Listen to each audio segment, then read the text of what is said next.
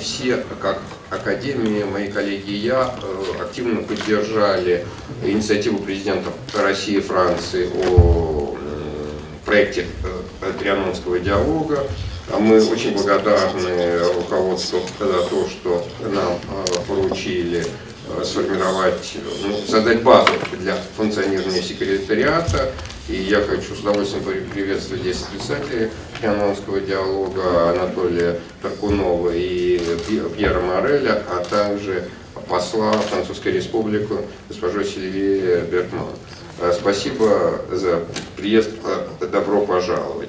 Э, у нас в рамках этого Волгодарского форума две российско-французские сессии – город будущего, основная тема этого года и, и проблемы, вопросы российско-французского образования, в основе которых лежит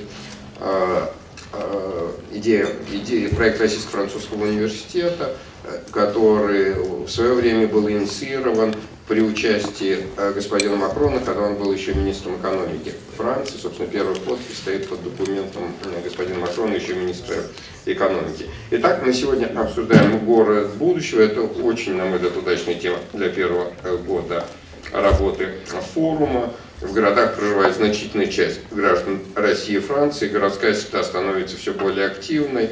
Э, новые технологии все более трансформируют э, городскую среду, э, ставят новые вызовы перед горожанами. Вот у нас сейчас только что встречался премьер-министр Медведев, встречался с группой зарубежных экспертов, где одной из первых была поднята тема проблемы разрыва между большими и малыми городами, как универсальная глобальная проблема Москвы, Нью-Йорка, Парижа, Сан-Франциско. Здесь есть как набор традиционных проблем, а, э, крупных агломераций, так и очень специфических проблем развития городских агломераций в условиях, э, э, в условиях информационного современного общества.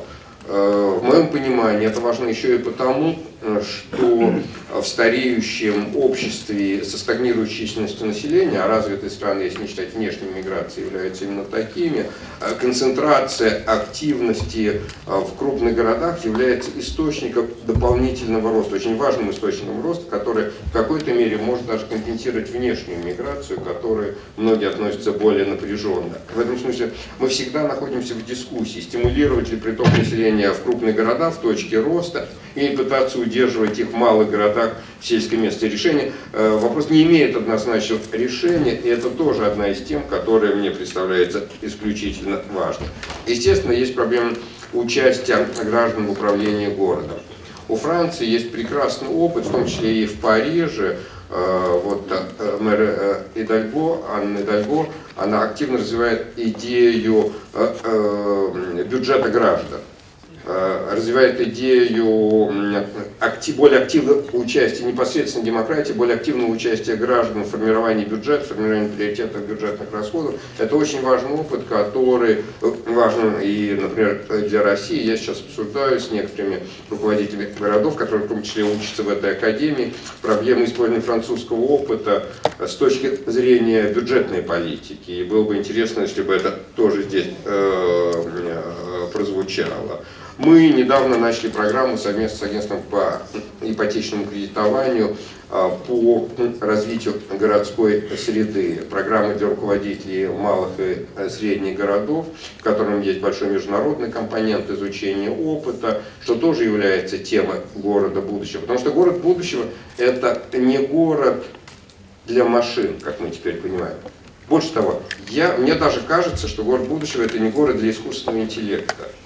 Мне кажется, что город будущего это все-таки э, город для людей, который по мере развития искусственного интеллекта будет больше свободного времени. Сегодня премьер-министр упомянул эту фразу молодого Маркса о том, что в будущем, э, э, в будущем богатство будет определяться не рабочим, а свободным временем. Чем больше у людей свободного времени, тем больше они должны будут находить удовлетворение от той среды, в которой они живут, а это городская среда.